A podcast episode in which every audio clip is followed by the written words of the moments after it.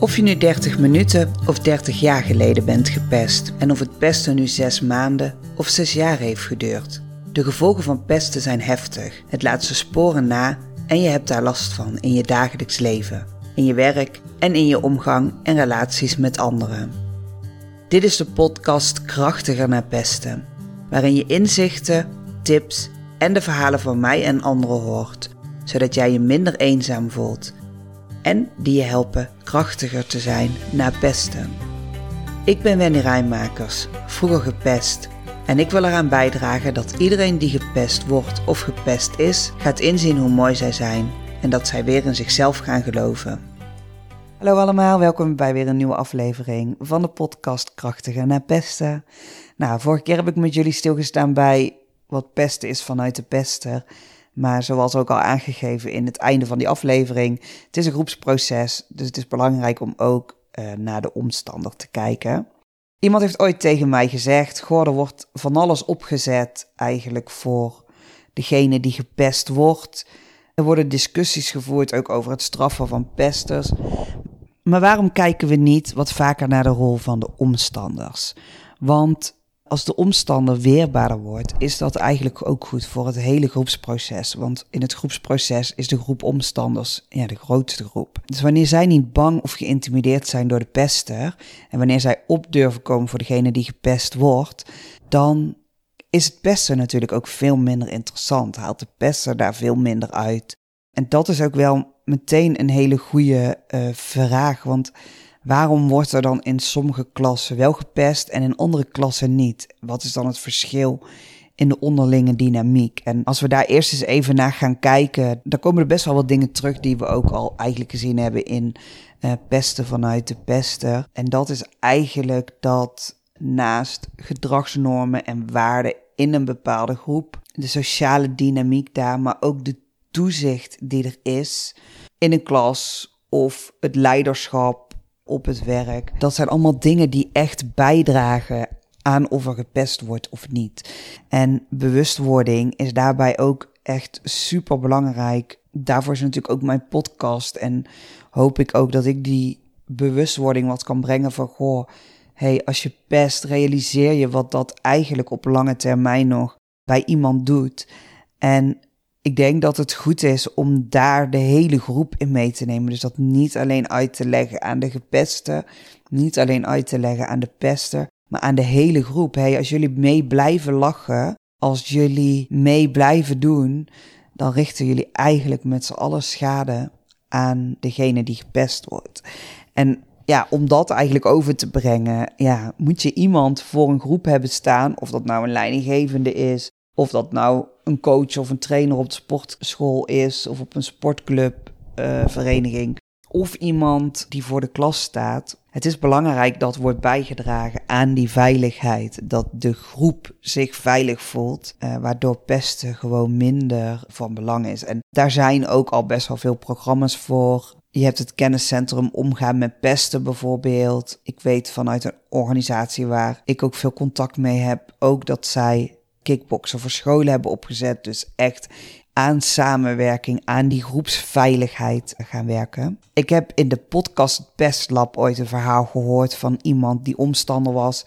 Bij Pestlab bestaan de afleveringen eigenlijk alleen maar uit interviews. Dus twee mannen die gepest zijn, die een interview geven aan iemand die op wat voor manier dan ook met pesten te maken heeft gehad. En de omstander die daar de verhaal deed, was zelf nooit gepest, heeft ook niet gepest.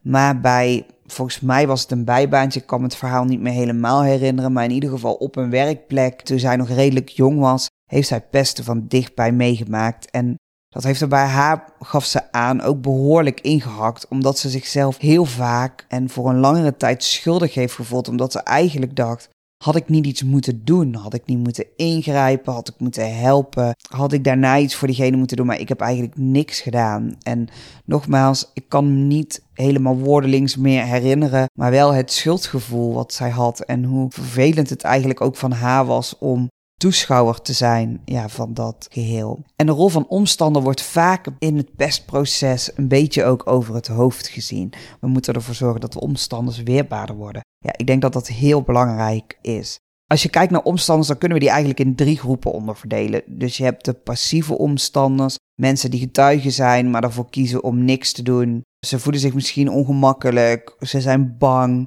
ze denken dat het niet hun zaak is. Maar hun passiviteit kan het pestgedrag in stand houden en de slachtoffers ook laten zien van hé, hey, er komt niemand voor jou op. Nou, daarnaast heb je de actieve omstanders. Nou, dat zijn mensen die ingrijpen wanneer ze pestgedrag waarnemen. Ze komen tussen beiden om het pesten te stoppen of zij bieden steun aan het slachtoffer. Zij melden het incident bij een leidinggevende, bij een docent, hè, aanvankelijk van de doelgroep. Dus actieve omstanders die spelen een hele belangrijke rol bij het beëindigen van pestgedrag. Ja, en dan heb je ook nog de medeplichtige omstanders. En dat zijn de omstanders die medeplichtig worden aan het pestgedrag door het aanmoedigen, toejuichen of zelfs deelnemen van het pesten. Dat kan het gedrag verergen en de negatieve impact op het slachtoffer vergroten. Dus het is heel belangrijk om te begrijpen met welke groep omstanders je te maken hebt. Als je gaat zeggen, hey, we gaan naar de groepsdynamiek kijken, we gaan aan de groepsdynamiek iets veranderen. Hoe gedragen eigenlijk die omstanders uh, zich? In welke categorie vallen die? En net al een beetje aangegeven, zijn er dus ook enkele manieren waarop omstanders dus ook een rol spelen in een pestproces. Dus het kan zijn dat ze het pestgedrag ondersteunen door te laten weten, opzettelijk of per ongeluk, dat ze pesters goedkeuring of aanmoediging krijgen, wat eigenlijk het gedrag van de pester versterkt. Nou, dan heb je dus de groep die niet ingrijpt, die het in stand houden. Je hebt de groep die gaat melden uh, of zelfs tussen beiden komt. Nou, wat ik ook heel belangrijk vind, is dat je de mensen hebt die empathie en steun bieden. Want dat is zo belangrijk voor degene die gepest wordt. Dat ze een luisterend oor hebben, weten dat iemand ze ziet of begrijpt. Dus mocht je jezelf herkennen in de rol van omstander en denken: ik weet niet wat ik kan doen, want het voelt niet veilig om iets tegen de pester te doen, of ga ik dan het probleem oplossen? Je, hoeft het probleem niet op te uh, lossen, want iedereen is onderdeel van de oplossing van het probleem. Maar je kan wel empathie en steun bieden aan degene die gepest wordt, zodat diegene zich wat minder alleen voelt. Zo kunnen dus omstanders ook een rol spelen in het pesten door het beïnvloeden van de sociale normen. Dus zij kunnen helpen bij het vormen van positieve sociale normen en gedragsverwachtingen. En als zij pestgedrag actief afkeuren, dan kan dat anderen alleen maar aanmoedigen om hetzelfde te doen. En nou ja, er zijn natuurlijk heel veel preventieve acties. Dus uh, bewustwordingscampagnes, deelnemen aan antipestprogramma's, samenwerkingen met leraren of werkgevers voor een veilige en ondersteunende omgeving. Dus dat zijn enkele manieren waarin omstanders dus ook een rol kunnen spelen. En zoals ik in het begin al zei, ja, ook omstanders van pesten kunnen negatieve gevolgen ervaren. Zelfs als zij dus niet direct het doelwit zijn van het pestgedrag. De gevolgen voor de omstanders kan heel erg variëren. Dat is natuurlijk ook een beetje afhankelijk van de betrokkenheid en reacties op het pestgedrag. Nou, wat een aantal mogelijke gevolgen zijn voor omstanders is dus de emotionele impact. Dus zij voelen zich schuldig, beschaamd, angstig, machteloos, misschien wel verdrietig vanwege de betrokkenheid, zelfs als ze niet actief deelnemen. En zij kunnen zich ook zorgen maken over hun eigen veiligheid en welzijn. Dan heb je ook nog de morele conflicten. Dus sommige omstanders die weten dat het pesten verkeerd is, maar grijpen toch niet in. Ja, wat gewoon kan leiden tot een innerlijk conflict en de schuldgevoelens. Nou, en dan is er natuurlijk ook nog als gevolg de angst voor represailles. Dus omstanders die terughoudend zijn om in te grijpen of te rapporteren vanwege de angst voor vergelding van de pesters. Dus hun eigen welzijn kan daarmee eh, naar hun gevoel in gevaar worden gebracht. Het kan ook zijn dat zij bang zijn voor, voor sociale isolaties. Dus dat zij bepaalde sociale banden gaan verliezen als ze het pestgedrag beoordelen of het slachtoffer steunen. Wellicht ook zelf slachtoffer worden. En dat kan hun ontmoedigen ook van in te grijpen. En er zit ook een stukje in normalisatie van pestgedrag. Dus door passief toe te kijken zonder in te grijpen, kunnen omstanders onbewust het pestgedrag gaan normaliseren. Ze kunnen beginnen te geloven dat het acceptabel is, wat het op lange termijn gewoon kan gaan verergeren. En wat bij omstanders ook een gevolg kan zijn, is verminderde gevoelens van empathie en medeleven. Omdat als ze het zo vaak zien gebeuren zonder in te grijpen, kunnen ze gewoon ook een beetje gevoelloos worden voor het leed van anderen. En dat zal ook hun vermogen voor medeleven te tonen verminderen.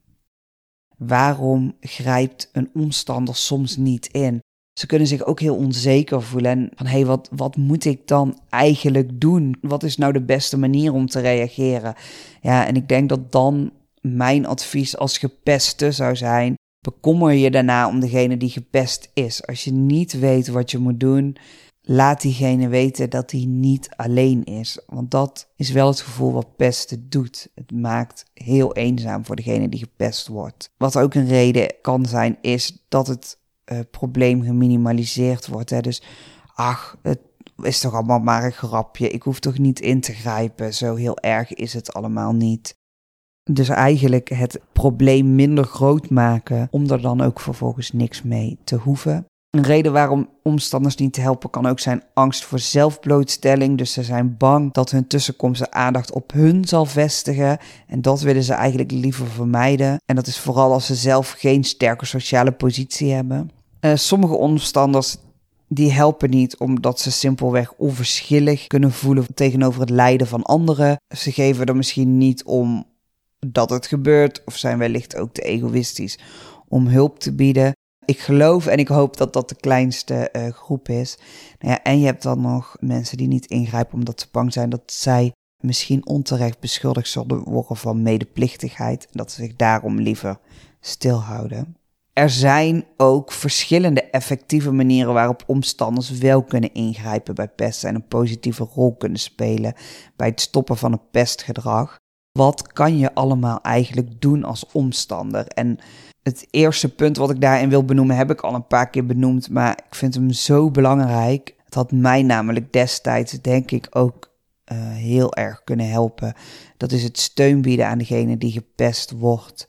En dat is zo'n eenvoudige manier, want dat is alleen maar even een vriendelijk gebaar.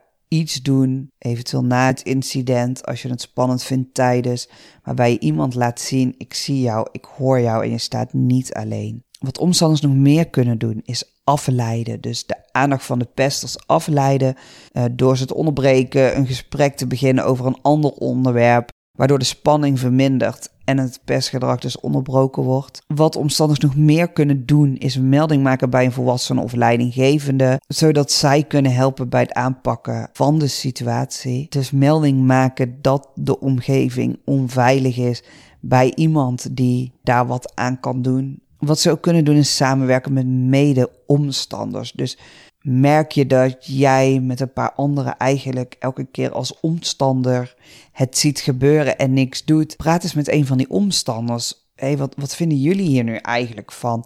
Wat kunnen we hiermee? Hey, als ik nu zou ingrijpen en zou zeggen: hey, ik wil dat dit stopt, zou jij me dan steunen? Dat kan heel erg helpend zijn ook uh, voor omstanders, waardoor zij kunnen en durven gaan ingrijpen. Het is ook belangrijk om positieve sociale normen te bevorderen. Hè? Dus uh, als omstanders een sociale, positieve omgeving waarin pesten niet wordt getolereerd neerzetten, kan dat anderen aanmoedigen om ook respectvoller en ondersteunender te zijn. Ik kan me voorstellen als ik terugkijk naar het pesten, als niet iedereen zou lachen om wat iemand deed tegen mij, dan gaat op een gegeven moment de lol er wel van af. Dus die positieve sociale norm bevorderen, ja, dat is een hele belangrijke rol die omstanders kunnen nemen. Omstanders die kunnen ook zelf wat leren over pestpreventie, waardoor zij zich zelfverzekerder en competenter voelen om te reageren op pesten. Nou ja, en empathie tonen is en blijft natuurlijk uh, heel erg belangrijk ook. Ook om te zeggen,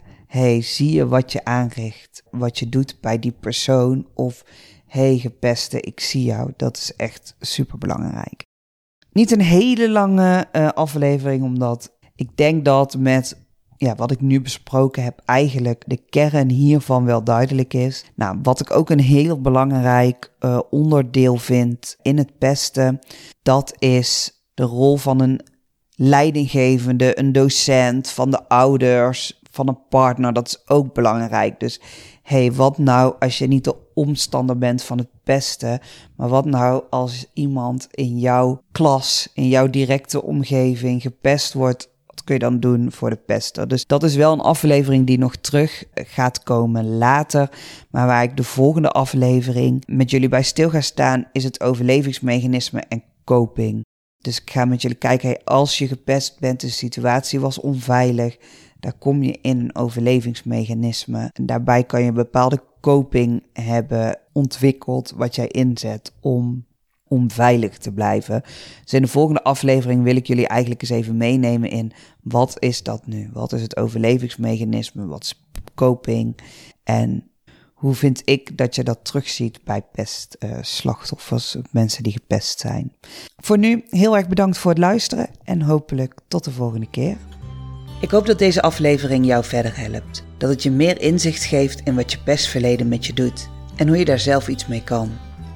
Ben je er klaar voor om de volgende stap te zetten? Om los te komen van jouw overlevingsmechanisme, dat is ingegeven door het pesten en dat zoveel facetten in je leven beïnvloedt. Stuur me dan een mailtje op info.wendyrijmakers.nl Wil je liever eerst wat meer lezen over wat je kan bereiken en over mij? Dat kan op www.wendyrijmakers.nl Dankjewel voor het luisteren en tot de volgende keer.